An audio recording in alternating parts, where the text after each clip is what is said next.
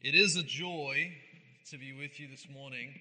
Uh, as I said to the men last night, the desire of our ministry at ARC is to partner with local churches that we know to be faithful and biblical and to encourage them. Many of the churches that have set their hearts to being faithful to God's word have endured uh, difficult days, especially in these last two years. And so our desire is to encourage uh, and to strengthen. But to be honest, uh, in our ministry, we end up being more encouraged and more strengthened by you. And so it really is a joy, uh, with all sincerity, to be with you, to see what the Lord is doing in you and through you, and, and just to fellowship and be among you. Uh, and so thank you for that privilege and for that opportunity. Uh, by order of first importance, I'd love it if you would join me in a word of prayer before I continue. Father in heaven, it is an unspeakable privilege to be doubly owned by you. Not only to be created by you as those who bear your image and likeness but that you would furthermore redeem us through the precious blood of our Lord Jesus Christ, so that we might be reconciled to you and adopted into your family, not just being your servants, but now also being your sons and your daughters. And so it is a high and a holy honor that we be called by you into discipleship of our Lord Jesus Christ. And as we are all too keenly aware, there is a responsibility in being a disciple. We will have to give an account for our lives.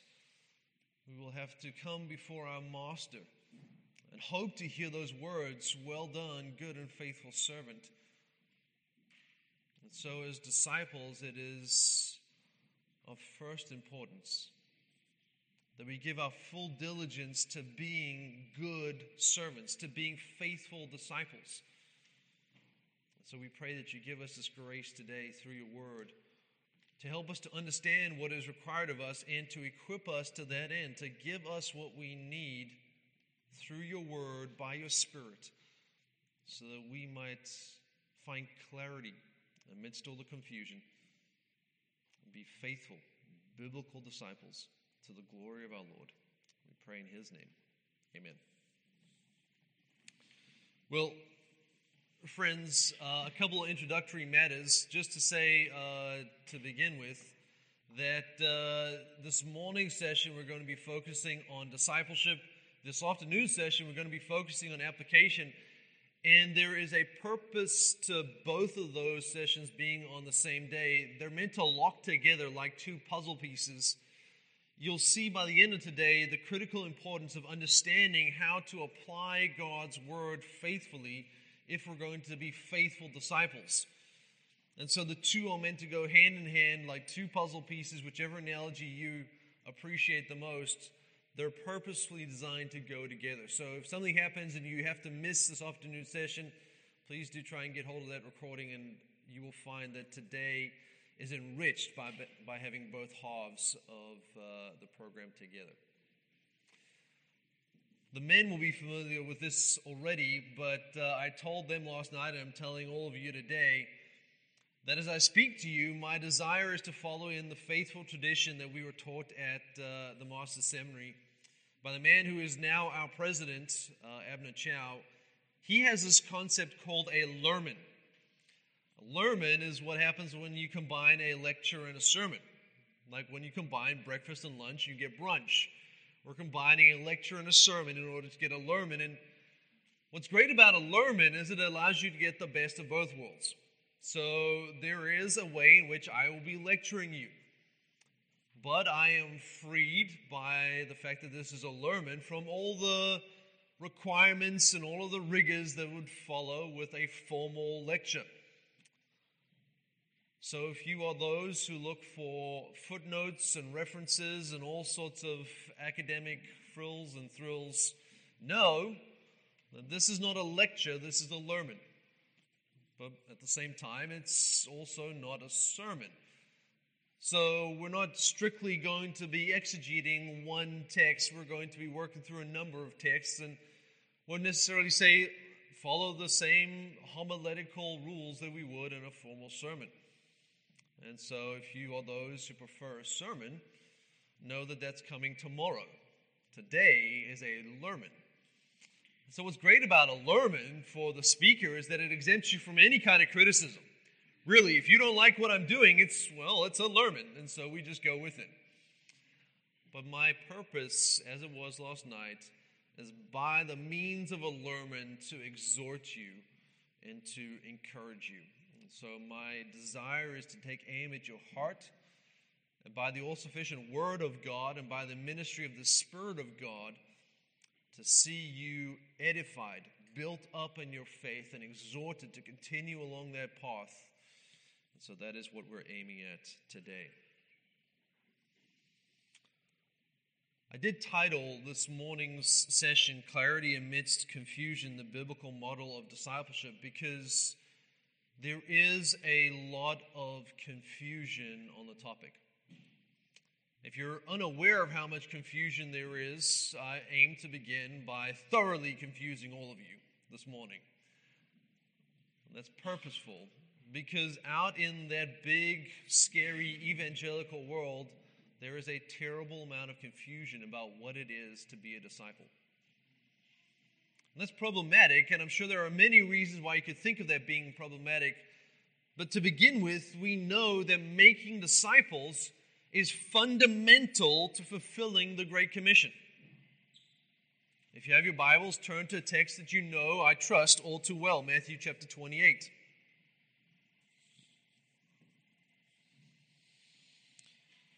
Matthew chapter 28, beginning in verse 18, reads as follows And Jesus came up and spoke to them, saying, All authority has been given to me in heaven and on earth.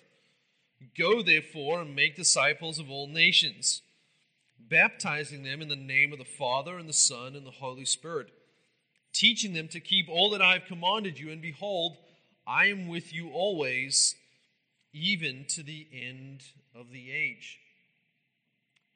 We know that well. I think it's probably among the more well known passages. Even if you're not a believer, you're familiar with that text.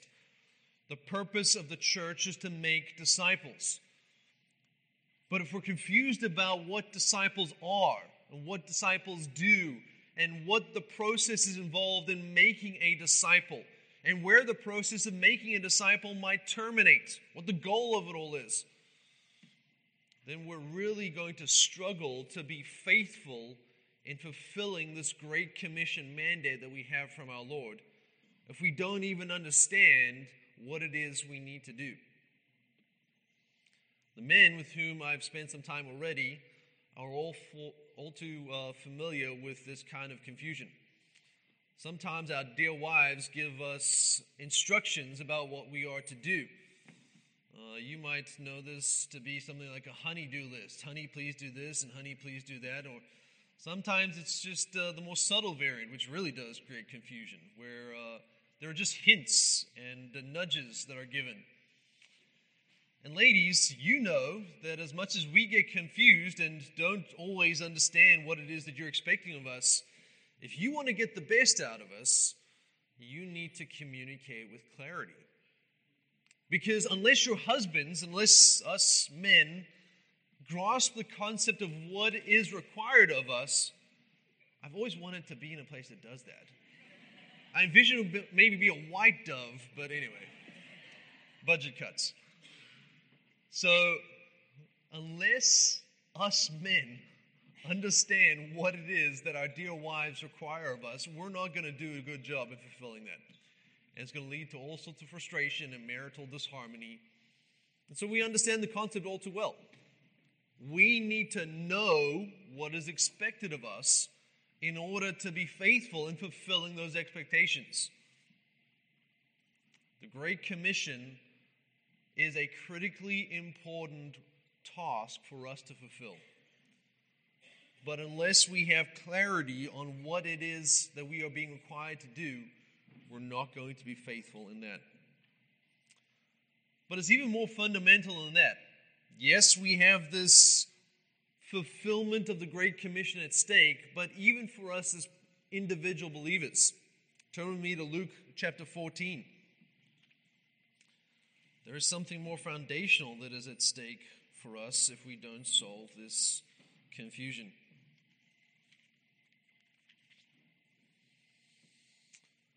Luke 14, and we'll pick it up in verse 26.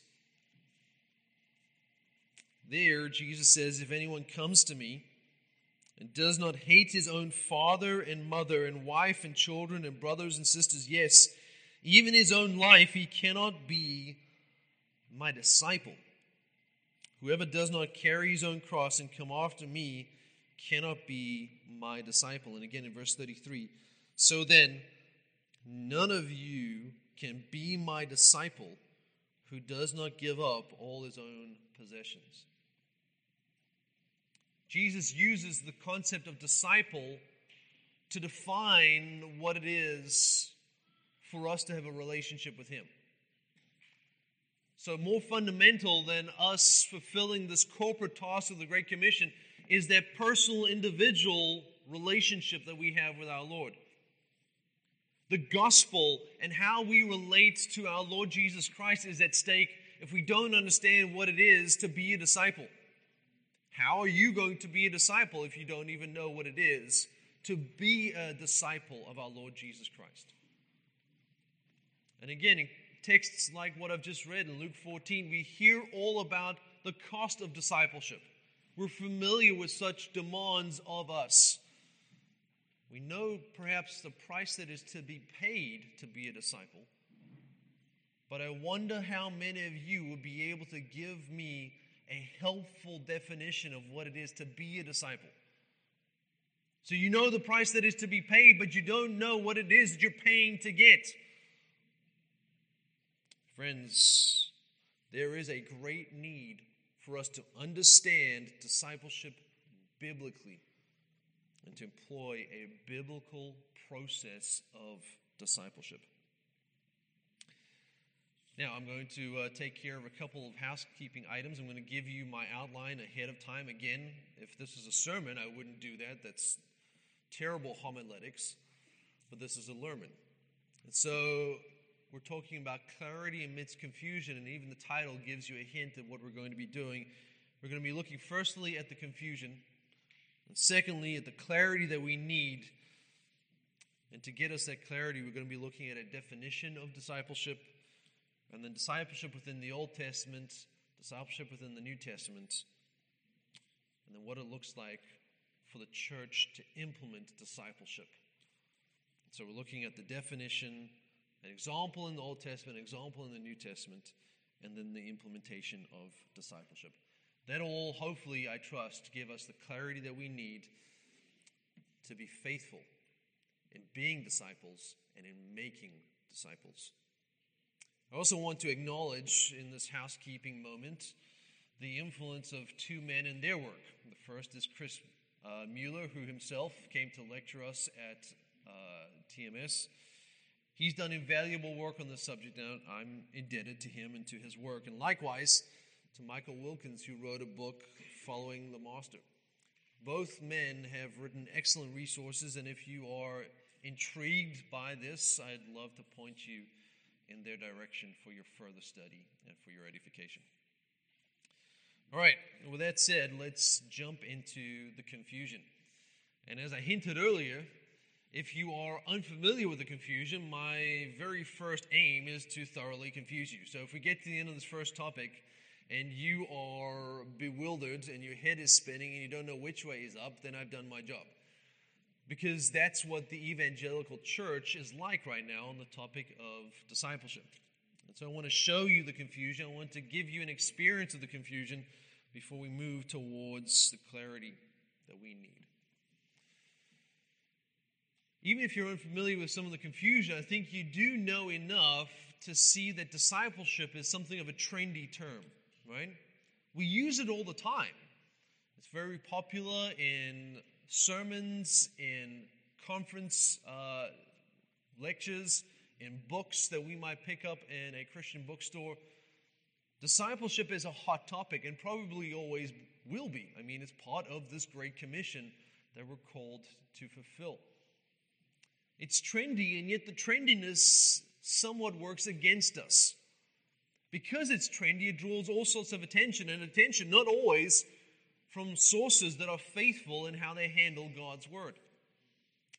2 Timothy 2:15 says we need to do our best as those who are teachers and preachers to present ourselves to God as a workman who is approved, not needing to be ashamed because he rightly handles the word of truth. There is an implication to that, and that is that some don't rightly handle or accurately handle the word of truth. And when you have a trendy topic, it draws attention not only from the accurate handlers of the word, but also from the inaccurate handlers. And so we've all manner of opinion dumped into this trendy topic, leaving us then to sift through what is helpful and faithful or sorry, sift through what is unhelpful and unfaithful in order to get to what is helpful and faithful and will aid us in fulfilling the Great Commission.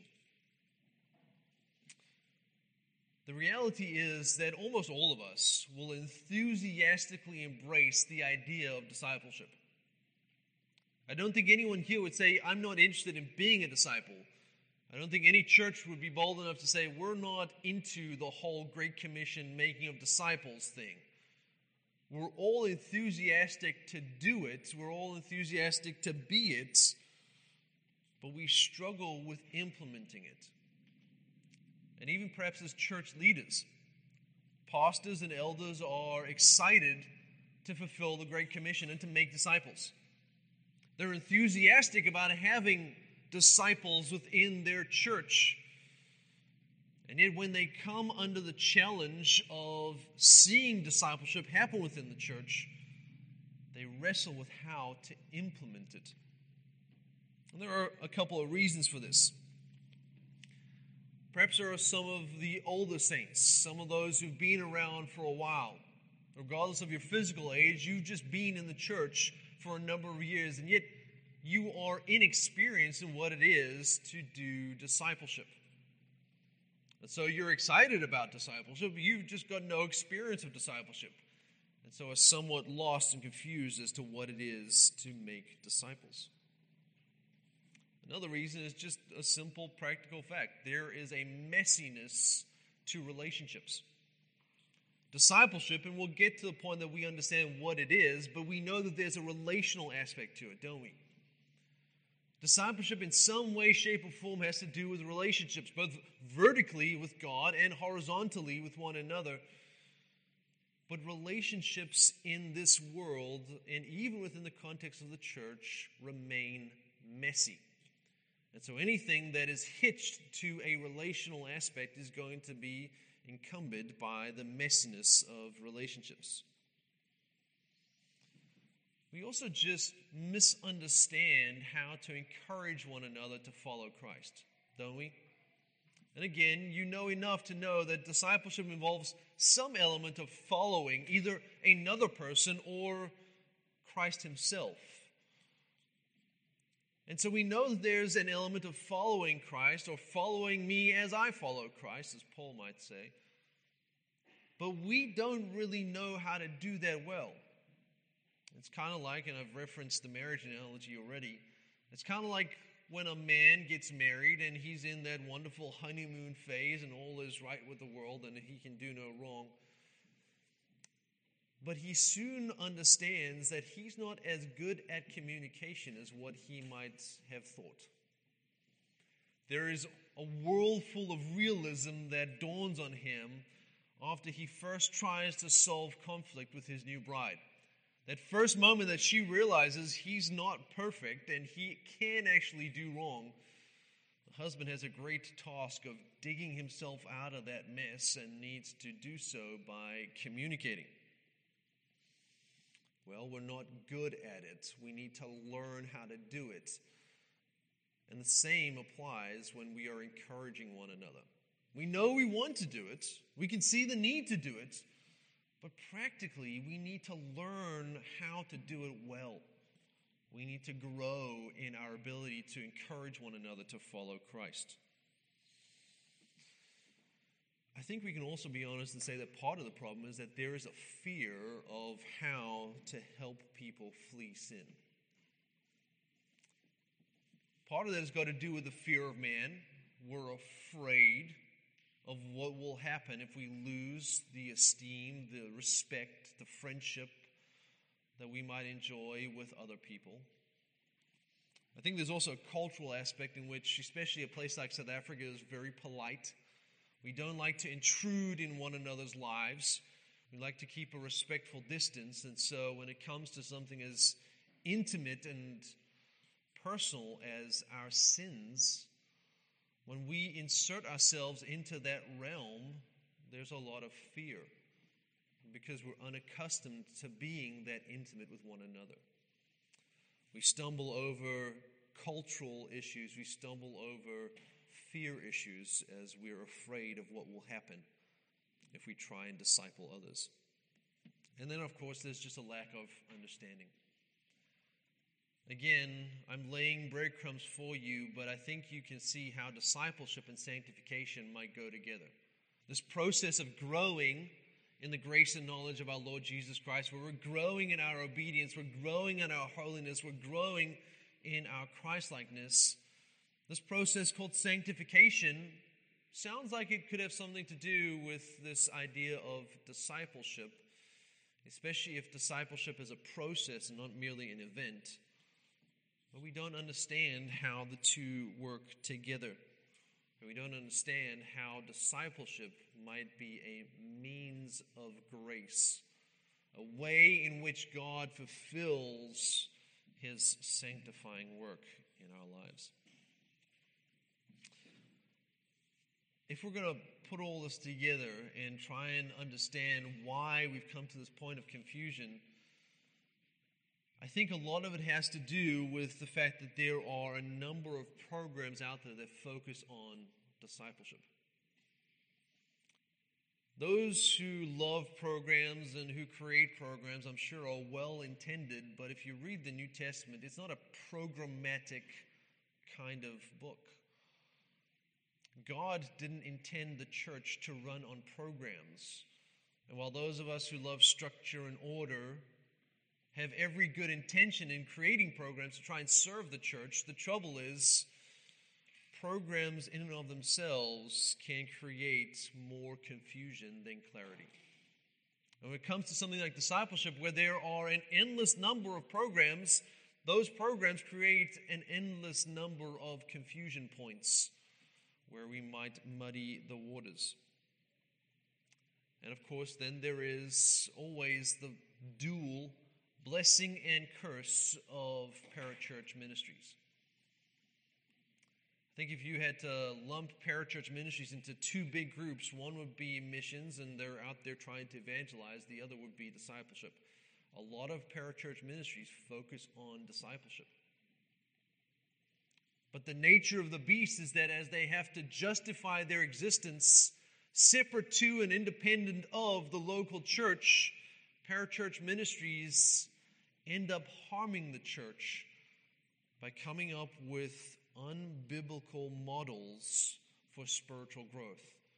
As they focus on discipleship, they end up hindering discipleship because of the way that they try and achieve that goal. By way of personal experience, as we grew up in the church we did in Pretoria, the church was in partnership with a very enthusiastic, very faithful, godly ministry that pursued discipleship on the campus of the University of Pretoria. And they did so, on the whole, with great zeal, with great passion, with a desire to genuinely serve the church and those on campus who needed discipleship. But they promoted what very many people promote this idea that discipleship is a one on one kind of relationship. They chose a good concept and took it to an extreme. I think you've heard of life on life. There is an imprintation of one life upon another in discipleship. But when you make that the overarching definition of what discipleship is, you make it an exclusive one on one kind of thing. The trouble is, as good as this may be in certain contexts, as helpful as what it may be in certain cases, there's largely an absence of that kind of model within the New Testament. As we're called to make disciples, as we're called to be disciples, the New Testament has got very few examples of one on one disciple and discipler kind of relationships. And so all of this comes together to stir up the waters. And where there was once a crystal clear stream, we now have a muddy brook where there is a lot of confusion. Discipleship should be a means of grace. But apart from the confusion that we have, there are those that just want to tap out and absolve themselves of the responsibility to pursue it at all.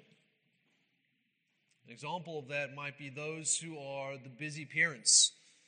And as Denver said, I've got a five year old, I've got a three year old, and I've got one more on the way. I can sympathize with what it is to be a busy parent. But a busy parent will easily excuse themselves from the role of discipleship, ignoring the fact that it's a means of grace and one of the primary ways in which they're called to be faithful in their parenting task. But the same is true for anyone that faces demands, whether it's demands of family, whether it's demands of work, marriage, just life. We know enough to know that discipleship is demanding. It takes time and effort and energy. So a lot of us try and opt out. The confusion, again, not only affects the way that we think, but it affects the way that we act because we abandon the task entirely because we don't have the clarity that we need. So, really, what ends up happening is we have, instead of the great commission, we now have the great omission the confusion leads to chaos. The confusion leads to an abdication of this great task with which we have been entrusted. So, how do we work towards clarity?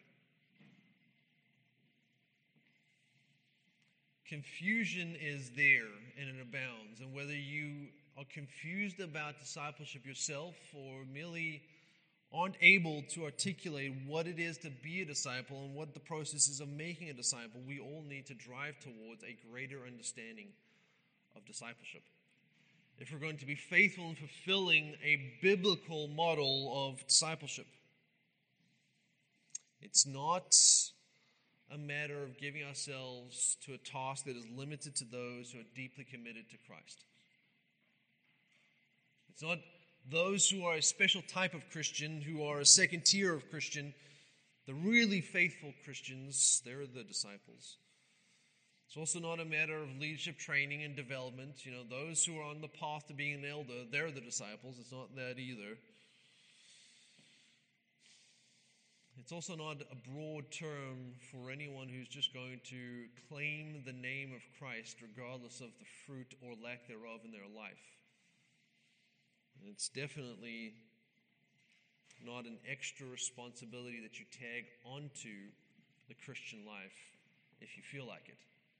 It's not an optional extra, like when you buy a car and you're like, I would like that additional thing. None of these are true. So, what is? How do we get towards a definition that will serve us in clarifying discipleship? Well, as we start to take some stepping stones in that direction, one man, Leroy Eims, uh, addresses some of the superficial thinking that we have about discipleship with these words, and I quote Why are fruitful, dedicated, mature disciples so rare? The biggest reason is that all too often we have relied on programs or materials or some other thing to do the job. The ministry is to be carried on by people not programs.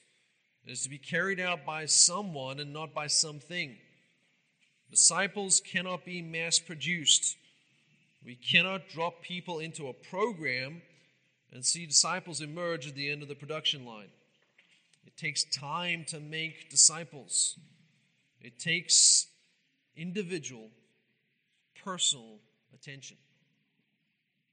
Now, if you imagine a funnel, and we're moving from this broad spectrum of beliefs about what discipleship is, we start to narrow it down to the point that at the bottom of the funnel, we have clarity amidst confusion. We have a understanding of the biblical model of discipleship. We're moving towards that end, and Leroy Eims is helpful. But even he seems to suggest that there is a two tier system those who are on the track of discipleship and those who aren't, and both fall under the big umbrella of being a Christian.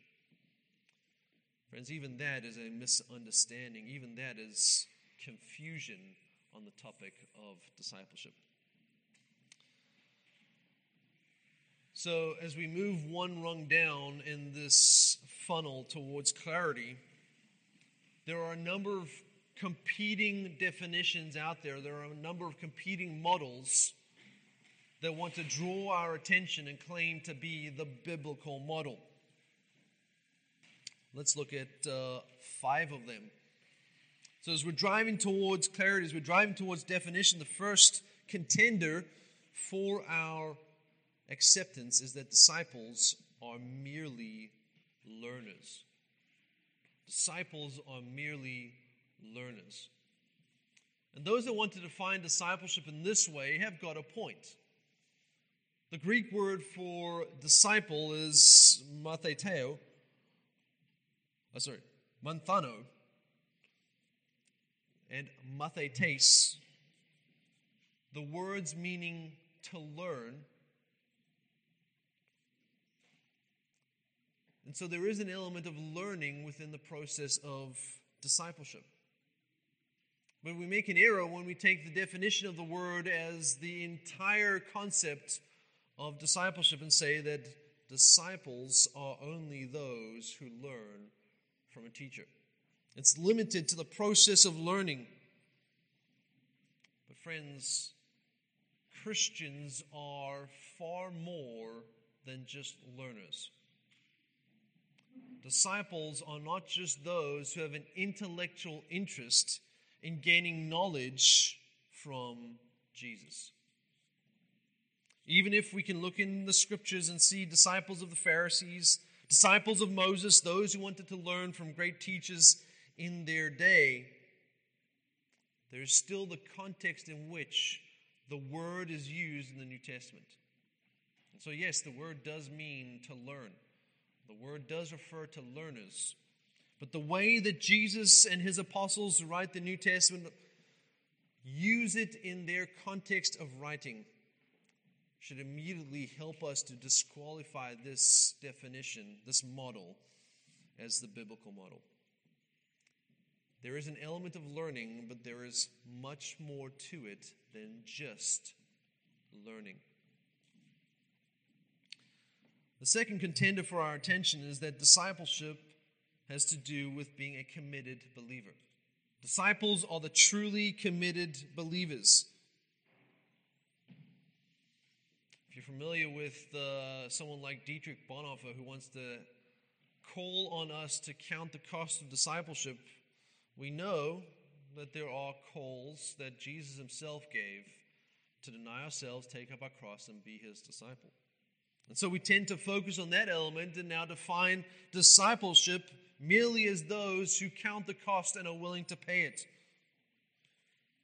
Jesus made radical demands, and we think that those who accept the radical demands are now the disciples.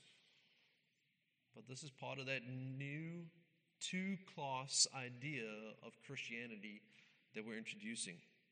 A concept that's foreign in the New Testament. Books like Radical by David Platt and others introduce this false idea that you can be a Christian or you can be a radical Christian.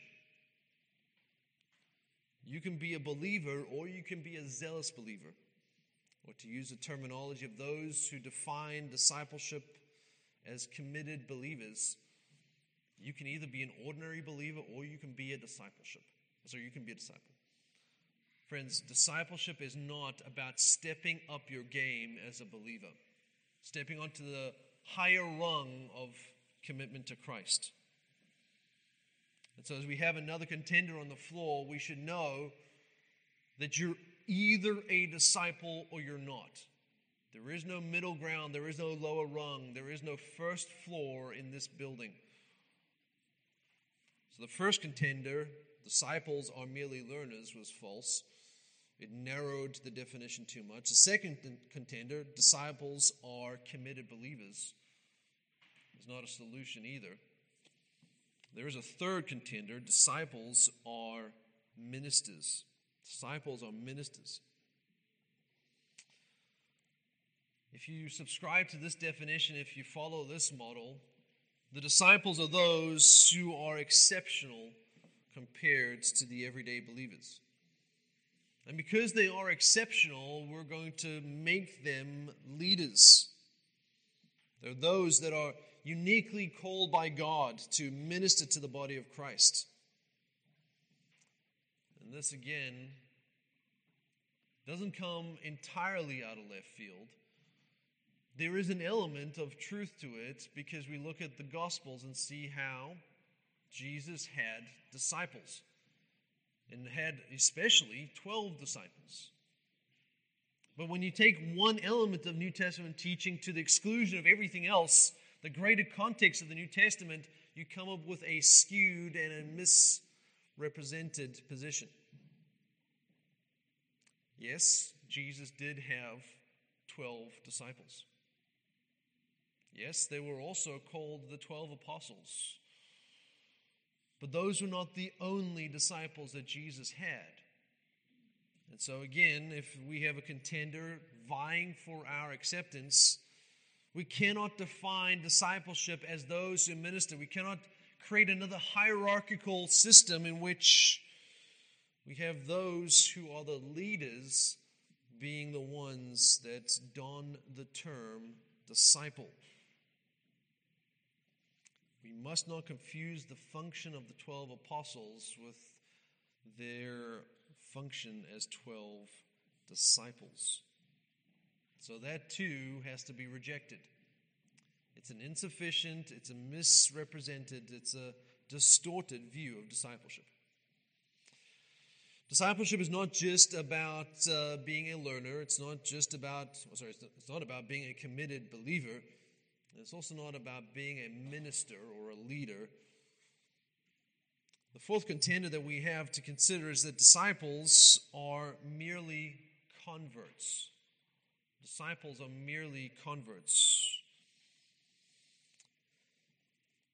Again, we have something of a false understanding of how discipleship happens. You don't convert and then at a later stage become a disciple. There is no progression in the life of a Christian in which you convert and then again you accept a disciple uh, role. It's much like the confusion that we have with Lordship salvation, where you accept Jesus as your Savior and not as your Lord until a later stage. Disciples are not merely converts, disciples are not a progression in conversion. This again fails to honor the full context of the New Testament. Matthew chapter 28, that we've read already, tells us that everyone who is called to follow Christ is to be a disciple. But it also includes baptizing them and teaching them to obey all that Jesus has commanded. And so, if you're going to define disciples as merely those who either put their foot in the door and will accept the mantle of discipleship later as they embrace Jesus as Lord at a later stage, we're going to be confused.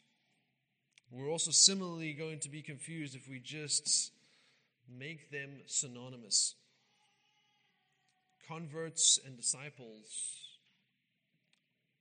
they're related, but they're not equal. we need to define the term more carefully than merely describing disciples as converts. And so the four contenders that we've considered is that disciples are learners, disciples are committed believers, disciples are ministers or leaders, disciples are merely converts. None of these sufficiently honor the context of the New Testament. And so as we continue to work our way down the funnel, the fifth contender is one that deserves some serious attention from us. Disciples are all true Christians who are in the process of discipleship. You see, every Christian is a disciple.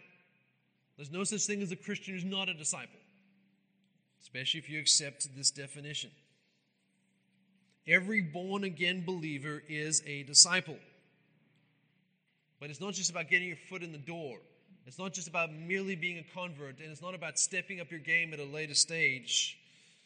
Every born again believer is a disciple, but they're also in the process of discipleship. They're in the lifelong process of growth, which we call progressive sanctification. As we consider this definition, as we consider this model, consider the words of James Montgomery Boice, who subscribed to this definition. He says discipleship is not supposed to be, sorry, discipleship is not supposed to be a second step in Christianity. As if one first becomes a believer in Jesus and then, if he chooses, he becomes a disciple.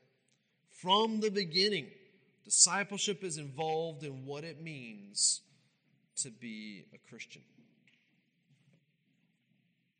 So, friends, driving you further towards our goal of clarity, I would suggest to you that this fifth idea, fifth model, fifth definition, that disciples are all true Christians who are in the process of discipleship, is the one that comes closest to the biblical model, the one that merits our attention and our consideration. Because Christ's purpose in the Great Commission includes both conversion and growth. It's not just an event, it's also a process. It's not just salvation, it is also sanctification. A believer becomes a disciple the moment he is born again, and he continues in the process of discipleship until he is glorified and taken to be with his Lord. So, as we consider which among our contenders is the clear definition, the biblical definition, the faithful model for us to follow, I would, con- I would ask you to consider that the fifth definition is the one that is most faithful to the New Testament teaching of discipleship. Consider the following quote from Chris Mueller. He says, Discipleship is the ongoing life of a Christ follower, the growth of a believer. Believers are responsible to help one another mature as Christians through this means of grace. Discipleship is part of the ongoing sanctification in the life of a believer as he learns to live life in obedience to Christ through relationships that have the same goal. Discipleship is the practice of growing in every area of the Christian life with other believers, conforming to Christ in nature, character, values, purposes, thoughts, knowledge, attitudes, and will. And it is the lifelong process of becoming like the Master, Jesus Christ, together. Now, this is what I want you to consider. Discipleship is about coming to Christ, growing in Christ, together with those who love and follow Jesus Christ. If we're going to drive towards the biblical model of discipleship and get clarity amidst all of the confusion, what I want to show you from both the Old Testament and the New Testament in the time that we have is that discipleship has both a vertical relational element to it and a horizontal relational element to it. That relationship begins when we are born again, when we are regenerated through the power and the grace of God in the gospel. And it continues in a process called sanctification, where the Spirit of God dwells within us and conforms us more and more into the likeness of our Lord and Savior, Jesus Christ. But it's not in isolation, it's not a solo task, it is a communal task. It's something that's done in community, in corporate activity, together with the body of believers called the church. And as we all together have vertical relationships with our Lord, our horizontal relationships with one another are meant to spur one another on in this process. Together, we're engaged in evangelism to start the process of discipleship with others. And together, we're engaged in the process of teaching and training and discipling. So the process continues in sanctification. So, not just as individuals in a vertical relationship, but as a church in a horizontal relationship, we engage in this great commission activity of making disciples.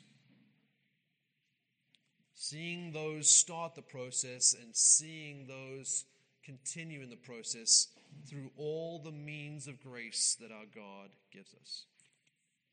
But this must be a purposeful commitment, a purposeful mission that we engage in both as individuals and as the church. We need to learn from and to follow Christ along with those who share the same heart. We need to have intentional relationships for the purpose of growing in Christ. And the reason why this is so critical for us to grab onto when we have the clarity, once we come to the point of being able to accept that this is the biblical model for discipleship, is that all of that confusion has got practical outworkings. As I said to the men last night, bad theology hurts people. And when you buy into an unbiblical model of discipleship, what ends up happening is you have churches that are satisfied with bucks, buildings, and bodies, as one man said. Money's coming in, you have a building, and you have people sitting in the pews, and you pat yourself on the back and think that you've done your job. That is not fulfilling the Great Commission. And that comes directly out of the confusion that exists about what it is to be a disciple, what it is to make disciples. And so there are very practical implications to understanding what the biblical model of discipleship is, and it is critically important that therefore we have clarity, not only so that what we believe about discipleship is right, but what we do about discipleship is right, so that it's faithful and honoring to Christ and when we give an account of our lives and our ministries, that we will hear those wonderful words Well done, good and faithful servant. So let's consider briefly discipleship in the Old Testament. Discipleship in the Old Testament. This is going to help us get towards that point of clarity. If you have your Bibles, turn with me to Isaiah chapter 8.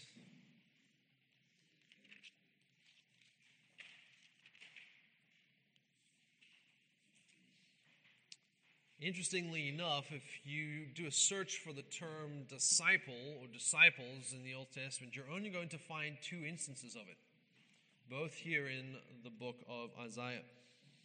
Isaiah chapter 8 and verse 16 says, Bind up the testimony, seal the law among my disciples. Flip over to chapter 50 of the same book, Isaiah chapter 50.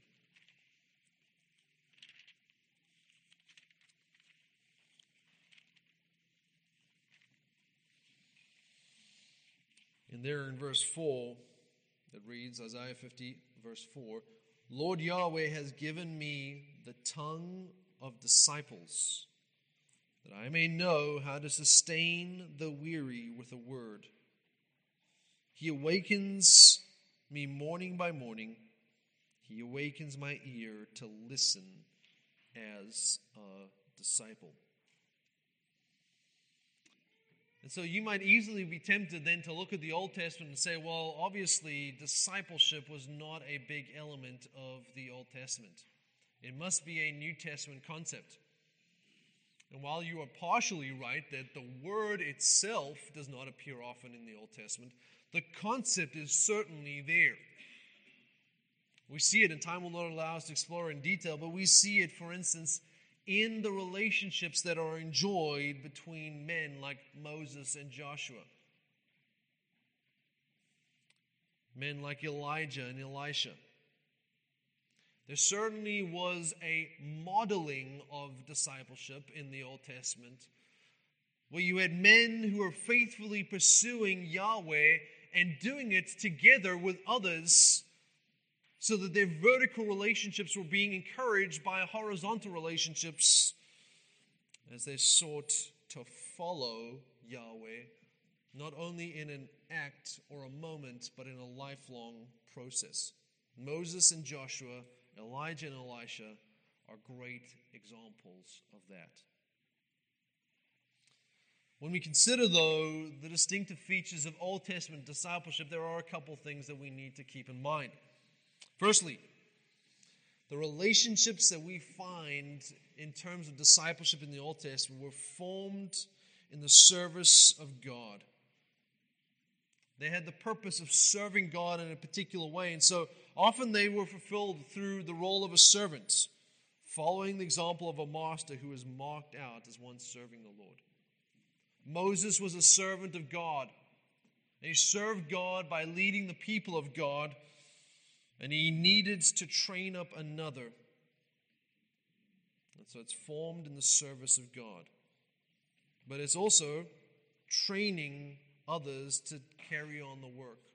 Moses himself served God, but he also needed someone to take over from him when he could no longer serve God as a servant. And so he needed to train up Joshua so that Moses could be a disciple, but Moses could also make disciples so they could fulfill this ministry that God has given them. It's also often seen in the time of crisis. Israel was frequently in crisis in the Old Testament. And so the people were in great need of faithful leadership. And so God sends a mentor to train up to guide a new leader. But if we put all this together, it's important for us to note that as there was a servant of God and he would train up another to take on his role or train up a leader for the people through this process of discipleship, the one who is doing the discipling at a horizontal level never sought more authority than God himself. And so he never aimed to make a disciple who would call him his master. He was always a fellow servant. The master was Yahweh. And the goal to be accomplished was that another follow in the faithful service of Yahweh. And so, even though there was an element of following the human master, in reality, they were just learning from him how to serve and to fellowship with Yahweh Himself. And so there was a deflection away from the discipler to the master of all the disciples, which is where many of our contemporary models go so wrong. Too many ministries, too many programs today focus only on that horizontal aspect of making people who will follow other people instead of together helping one another to follow Christ. But while I'm telling you that discipleship is modeled, even if it's not necessarily described very often uh, explicitly in the Old Testament, there is a great discipleship text to which we need to turn. And I wonder if you can start thinking, perhaps, if I had to ask you right now, what is the great defining text on discipleship in the Old Testament? I wonder how many of you would have an answer ready to give. If I had to pose the same question of the New Testament, I'm sure it would be an easy one for you to answer. What's the great text on discipleship in the New Testament? Matthew 28. Easy answer. Where do we go to see discipleship most clearly expressed in the Old Testament? Friends, turn with me to Deuteronomy chapter 6. Don't let the fact that we don't see the word disciple cause you to imagine that this has got anything to do, or it doesn't have anything to do with being a disciple of Yahweh and making fellow disciples. Deuteronomy chapter 6, beginning in verse 1, it reads Now this is the commandment, the statutes, and the judgments which Yahweh your God has commanded me to teach you, that you might do it in the land where you are going to possess it.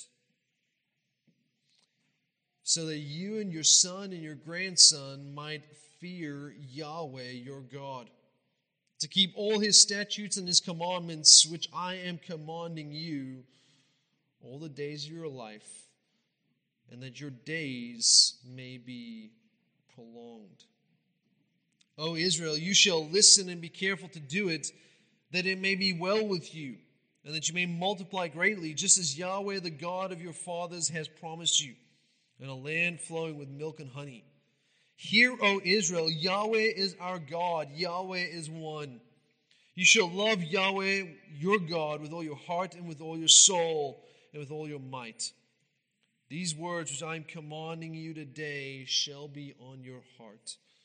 You shall teach them diligently to your sons and shall speak of them when you sit in your house, and you, when you walk by the way, and when you lie down, and when you rise up. You shall bind them as a sign in your hand, and they shall be as phylacteries between your eyes. And you shall write them on the doorposts of your house and on your gates. Friends, that is the clearest and profoundest expression of the idea of discipleship within the Old Testament. Notice the three key elements to discipleship. Firstly, it is a call to begin following Yahweh. It's a call to begin following Yahweh. Verse 1 there are statutes and judgments which Yahweh, the God of Israel, has commanded that Moses begin by teaching the people of Israel, that they might do them. There is a call to those who were not faithfully following Yahweh, who were rebellious in their hearts and unfaithful in their lives, to begin the process of loving Yahweh with all their heart, mind, all their heart, soul, and, and mind. But it's not just an act, it's a process. That's why Israel is called upon to love Yahweh with all their heart, with all their soul, with all of their might and all the words which Moses was going to give them should be on their heart. Because as they went into the land that was promised to them, they need to be faithful to obey what had been given to them. It was not enough that they begin the process, but they needed to continue the process. They needed to follow faithfully in what God was calling them to do. They needed to be obedient to his commands and conformed to his character. It's not just an event, it's a process. So already we have two key elements, but thirdly, we can see how it involves a horizontal aspect too. Obviously, Moses was teaching Israel, but Israel was to teach the next generation. That's why they were to speak of it to their sons, and their sons were to speak of it to their sons, and likewise on and on throughout the generations. And the word of Yahweh, which was to describe what a disciple is, was to impact every aspect of their life. So, this process of helping one another follow Yahweh involved daily tasks like sitting in their house, walking by the way, lying down, rising up, getting dressed, and walking through your home where you might even see the word of Yahweh on your doorposts. And so there is a call to begin a vertical relationship with Yahweh.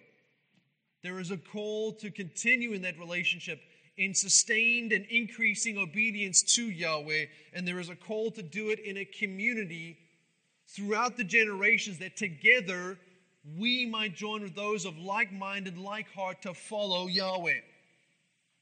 And what I'm suggesting to you today, friends, is that that is the very definition of discipleship. Those three key elements, that fifth contender that we considered, is the clarity that we need to pursue if we're going to pursue a biblical model of discipleship. And even though we don't often think of the Old Testament as being rich in discipleship, here it is one of the great texts in all of Scripture. But of course, it is there explicitly, more frequently described in the New Testament too. So, as we consider the Old Testament, we must now also consider the New Testament. Again, just briefly turn with me to Mark chapter 3.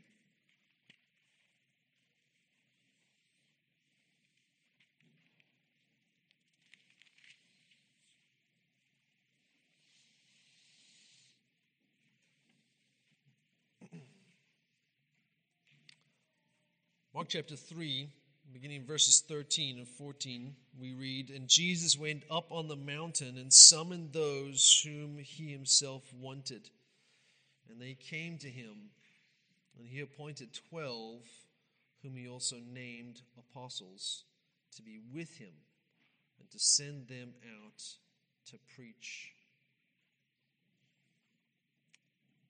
In these gospel accounts that are filled with the description of how Jesus made disciples. It begins with Jesus calling men to be with Him.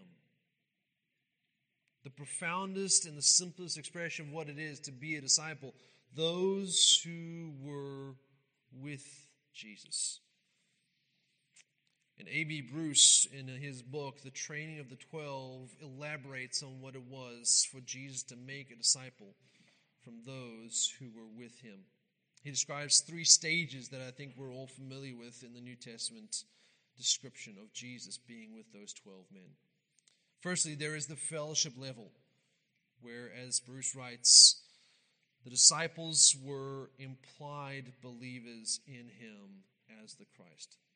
They began by fellowshipping with Jesus as they came to believe that he was the chosen one, that he was the Messiah. But there was also, secondly, a season of uninterrupted attendance to his purpose involving the habitual abandonment of their secular occupation. And thirdly, there was a distinct training period when they were chosen by their master from the mass of his followers and formed into a select band to be trained for the great work of the apostles. And really, what I think Bruce has described for us in his keen insight into how Jesus made disciples is that there was a moment in which they were called to believe, to begin the process. There was a period in which they continued in their process. And then there was a moment that they were sent out to gather others together with them as they continued in that lifelong process. The three key elements of discipleship. Now, Jesus' model of discipleship far exceeded anything that had been known before in that context. If we read, for instance, John 9 28, we see that there were disciples and the concept of discipleship even before Christ called the 12 to himself. Moses had disciples, the Pharisees had disciples, but all of these discipling models among men would fall short of what Christ would do with his 12. he would institute a grand new approach for calling men to follow him, carrying them through the process of following him, and gathering others around them to do the same. As I've already said to you, the key element is that they were with Jesus. Let's go then to Matthew 28. We've read it already, but we're now in a position to be able to understand some of those key elements. To clarify where we may have been confused.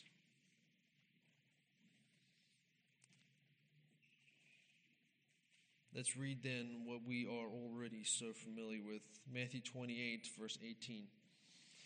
Jesus came up and spoke to them, saying, All authority has been given to me in heaven and on earth. Go, therefore. Friends, there were those to whom the disciples were sent who were not yet disciples.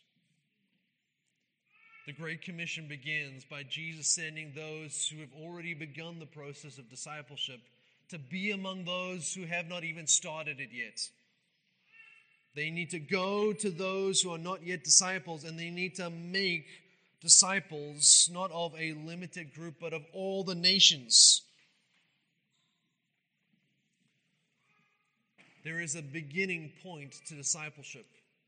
And Jesus wants to see those from every tribe, tongue, people, and nation start the process of discipleship. But that is not where the full stop comes into the Great Commission. That's not where the task ends. That's not its entirety. There is more than just an act, there is a process. Which is why Jesus says you need to baptize them in the name of the Father and the Son and the Holy Spirit, teaching them to keep all that I commanded you. There is a lifelong process of growth in obedience, growth in Christlikeness, growth in sanctification that every disciple needs to be on. The second key element to discipleship is that there be a process, not just a point at which it begins. But we don't do it alone.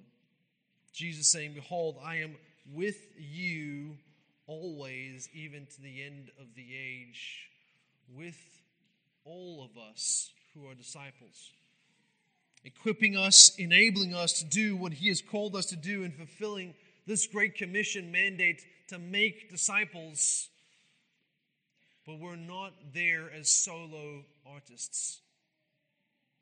We're there as a community of disciples who gather others in through the point at which it begins and throughout the process that it continues.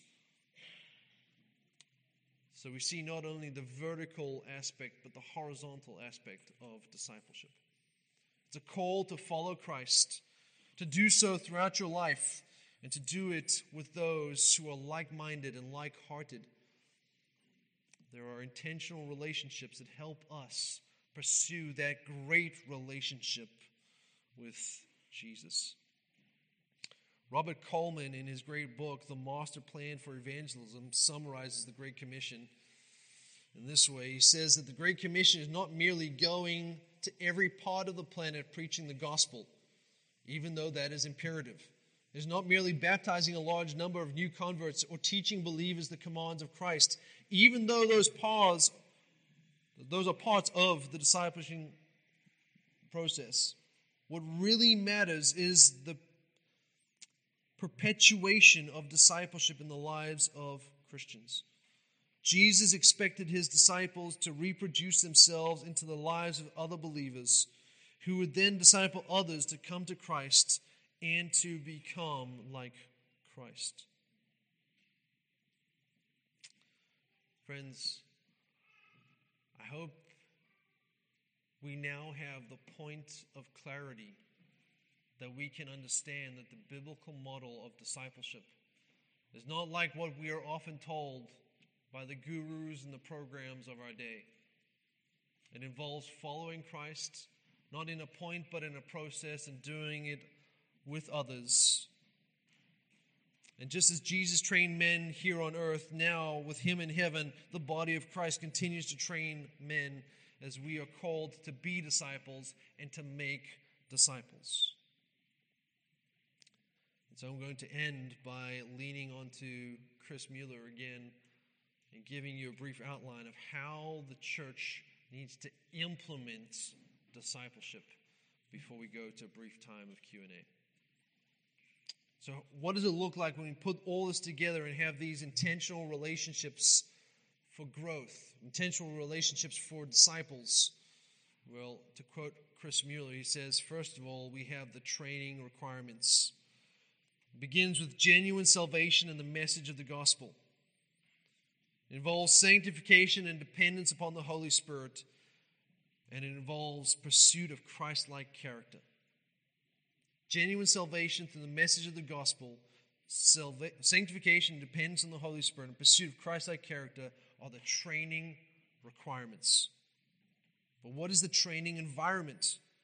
It's immersion into a healthy local church and its ministry through one's spiritual giftedness. Being part of a healthy local church and using your gifts to serve and be served by one another is the training environment for discipleship. What is the training commandment? It includes the Old Testament exhortation to fathers to train their children according to Deuteronomy 6, and the New Testament commission by Christ to make disciples according to Matthew 28. So we not only have the requirements and the environment, but also the commandment from both Old and New Testaments to make disciples. He goes on to describe the training movements, which he says begins with God's sovereign calling the good works which God has prepared beforehand according to Ephesians 2:10. It includes Christ's example of training his men by making them practice life and service and ministry along with him, according to Mark 6. It includes attention to the next generation, according to 2 Timothy 2, and a focus on the total person in the training process, according to 1 Timothy 4. So the movement as it begins begins with God's sovereign calling and continues through Christ's example of training his men and gives attention to the next generation and the focus on the entire person in the process. What is finally, according to Mueller, the training commitment? The commitment is to a goal of becoming complete in Christ. That's what all of this is about that we ourselves and the church along with us, every believer in Christ, might be presented complete in Christ on the day in which the bride is reunited with the bridegroom. So, friends, I trust you all believe that discipleship is of critical importance. And I hope that you can be served by understanding the need for clarity amidst the confusion because when we are confused, we don't fulfill the commission the way we are called to fulfill it. We miss the mark when we misunderstand the goal. Discipleship, if we're going to define it biblically, if we're going to get clarity on the biblical model, is that every believer, every born again believer, every convert to Christ is a disciple in the process of discipleship, along with others of like mind who spur us on and whom we spur on as our vertical relationships enable us to follow this great horizontal relationship of discipleship to our Lord Jesus Christ. With that, if I haven't bruised your brains beyond redemption, we have an opportunity for some Q&A. There's much that I've said and I thank you for your patience, but there's also much to be said. So, if I'm going to serve you well, perhaps an opportunity then for you to tell me what we might still discuss. Do you have questions? Do you have comments? You have criticisms, those are free to flow as well. Don't hold back. So, I'll take a brief moment. You consider what would you like to say? What would you like to ask when it comes to clarity amidst confusion in the role of discipleship? That. David Platt book because it's, it's an increasingly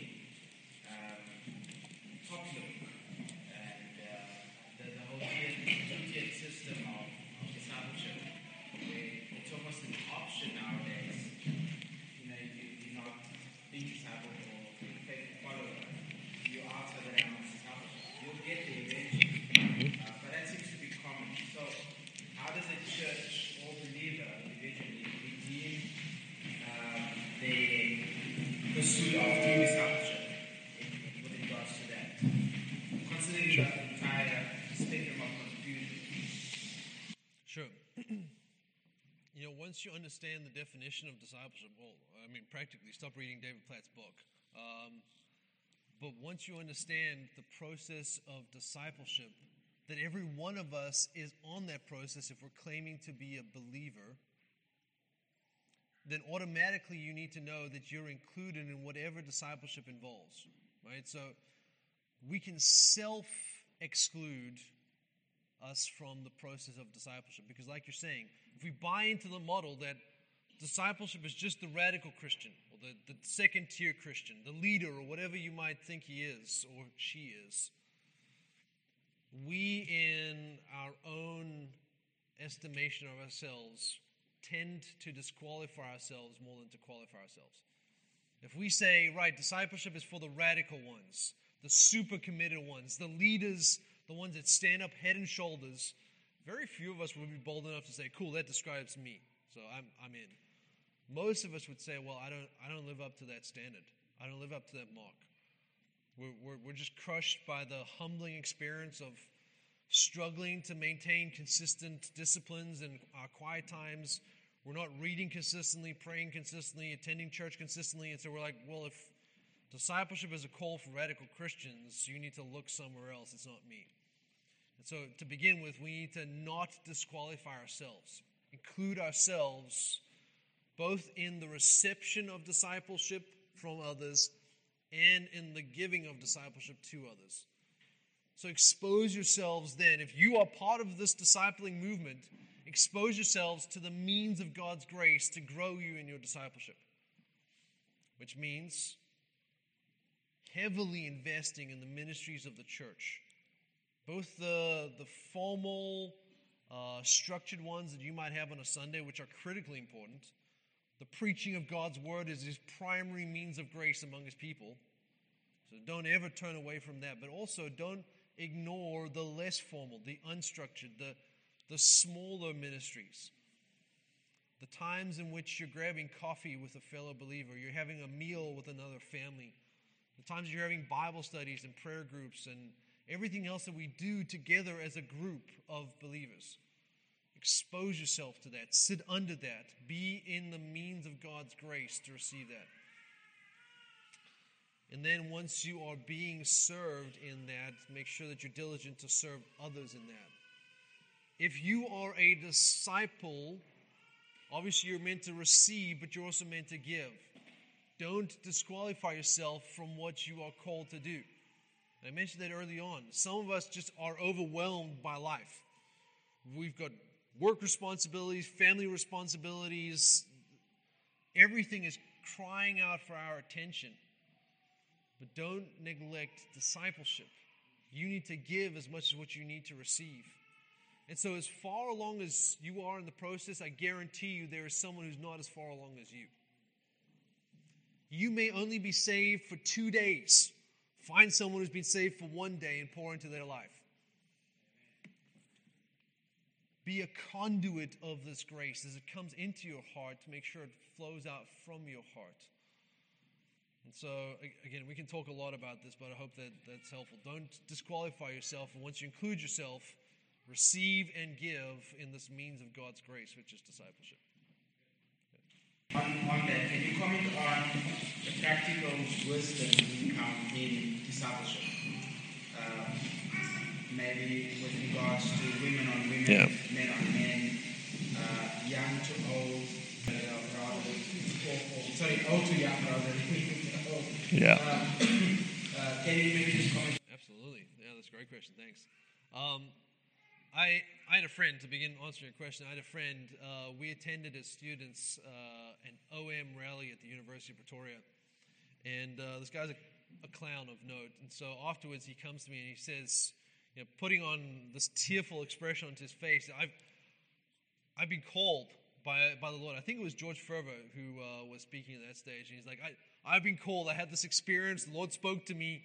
I've been called. I'm going to give myself to full time ministry. And I said, Oh, really? You know, what are you thinking? He's like, The Lord's called me to, to women's ministry. And uh, of course, he was just being a silly single man. But uh, yeah, we don't advocate men discipling women in that life on life aspect. There is a sense in which men do disciple women within the corporate context of the church, because, like I said to you, the primary means of God's grace is the preaching of God's word. And so, as we all together sit under the ministry of God's word, the pastor and the elders, the, the pastors of the church, are discipling the woman of the church in that regard. But we don't advocate one on one, life on life between a man and a woman unless it is a husband and his wife. The husband, again, to give you another example of a man discipling a woman, is called to be the spiritual leader. And what else is that other than sustained, lifelong, committed discipleship? But don't disciple a woman who is not your wife, who is not your daughter. Woman, don't try and disciple men who are not your husbands or your sons or your fathers. Be wise and remember that while we are in the process of discipleship, we still have a distance to go. And in the distance between where I am now, regardless of who you are, and where I have yet to be in perfect Christlikeness, there is a wealth of temptation. There is no man, no woman who is mature enough to say, I am far along enough in the process of discipleship that I'm immune to the temptations of sexual sin. So don't be a fool and expose yourself to those temptations under the guise of discipleship. Rather, Titus 2 gives us this model of what the the life on life, one on one kind of aspect of discipleship looks like. All the women training younger women, the men training younger men. And it's got less to do about your physical age and more to do with your stage in life. So don't think that you're off the hook until you have gray hairs and a wrinkled face. Teenagers get involved in discipling preschool kids. Young adults get involved in discipling teenagers. Young marrieds get involved in discipling young adults. Those with young children get involved in discipling newly marrieds. Those with older children get involved in discipling those with younger children. Those whose children are out the home and on their own get involved in discipling those who still have children in the home, and on and on it goes. In every phase of life that you're in, look for someone who's in the phase behind you and disciple them. And then look forward for the ones that are ahead of you and place yourself under their discipling ministry. Like I said earlier, if you've been saved for two days, look for someone who's been saved for one day and disciple them. But by the same token, even if you've been a believer for 50 years, I'm sure you can find someone who's been a believer for 51. Find that person and be discipled by that person. Any other questions?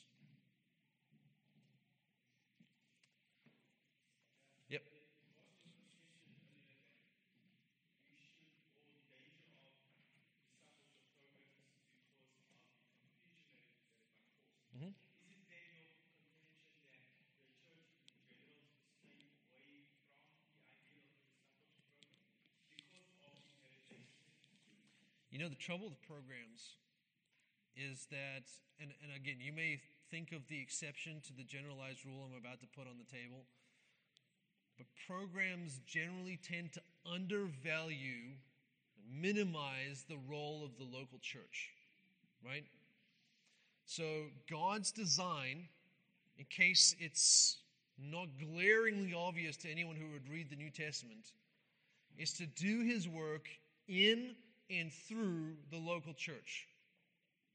Anything that you can name when it comes to the New Testament and what we are to expect from the Christian life is to be done in and through the context of the local church. whether it's missions work on the foreign field, in and through the local church. You go and plant a church and you do everything else through the ministry of a local church, or whether it's here at home, in and through the local church. That's God's design. And the programs that we have, the programs that we are given, most often undervalue that because they think that there's a way to improve upon that.